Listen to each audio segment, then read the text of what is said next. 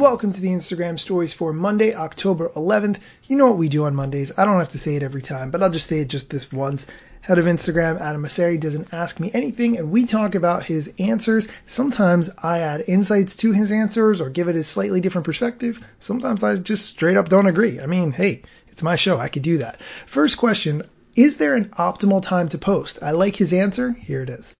There is no one optimal time to post, but I do think it's usually good early in the day for most of your followers. And if you go to your insights, you can actually see at what time of day you have the most followers. And I like personally to post before that peak starts to grow.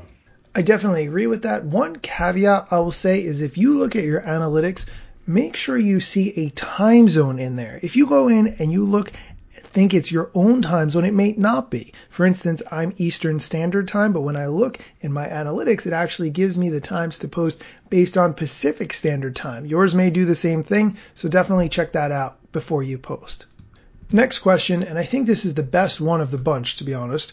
Do you think reducing reach will cause content creators to leave this platform and choose another? Here's his answer. It's a two-parter.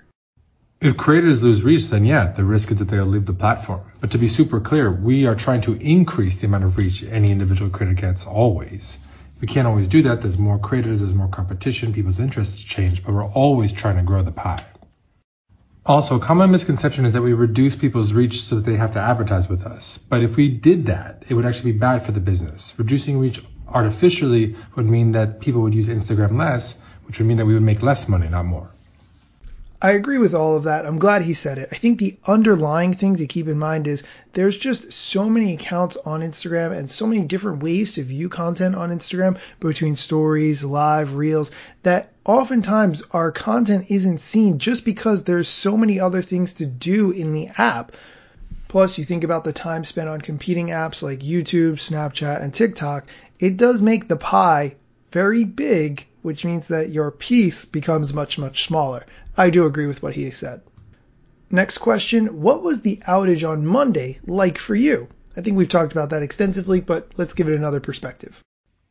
Not great. I mean, even our internal tools went down, so we had trouble even communicating with each other at Instagram and at Facebook, but glad the team worked as hard as they did and fixed it and got everything back up and running. The next question is in the same vein. What caused the outage this week? Was it a cyber attack? You already know the answer, but here's it anyway. Big apologies for the outage this week. It was not a cyber attack. It was a configuration mistake in our data centers. We actually had to go in physically and get the right passwords to get back in everything, which is why it took so long to get back up, but hopefully we will do better next time. My apologies. And the last question we're going to talk about today, how do you do your subtitles? You guys already know how to do subtitles because I talked about it when it was in the Threads app. I talked about it now that it's a sticker on stories, but here's the answer just in case you didn't know. I use the caption sticker, which I love. So you just go to the sticker tray, you go to captions, and it'll automatically transcribe your audio, and you can go in there and edit any mistakes. And it just made my AMAs so much easier every week. I can't even tell you. You know what's great about the caption sticker? There are so many times that you want to watch stories. Maybe you forgot your Bluetooth headphones or your AirPods or whatever. Maybe you're laying in bed next to your sleeping spouse or sleeping child and you don't want to wake them. Maybe you're in some other kind of environment where you don't want to be distracting, but you still want to watch someone's story. Captions are the best for that. As well as people who may have some sort of accessibility issues, captions are great for them as well. Okay, that's it for today's show. There is one news item that news hardly ever comes up on the weekend, but Instagram is going to introduce a take a break feature and nudge teens away from harmful content.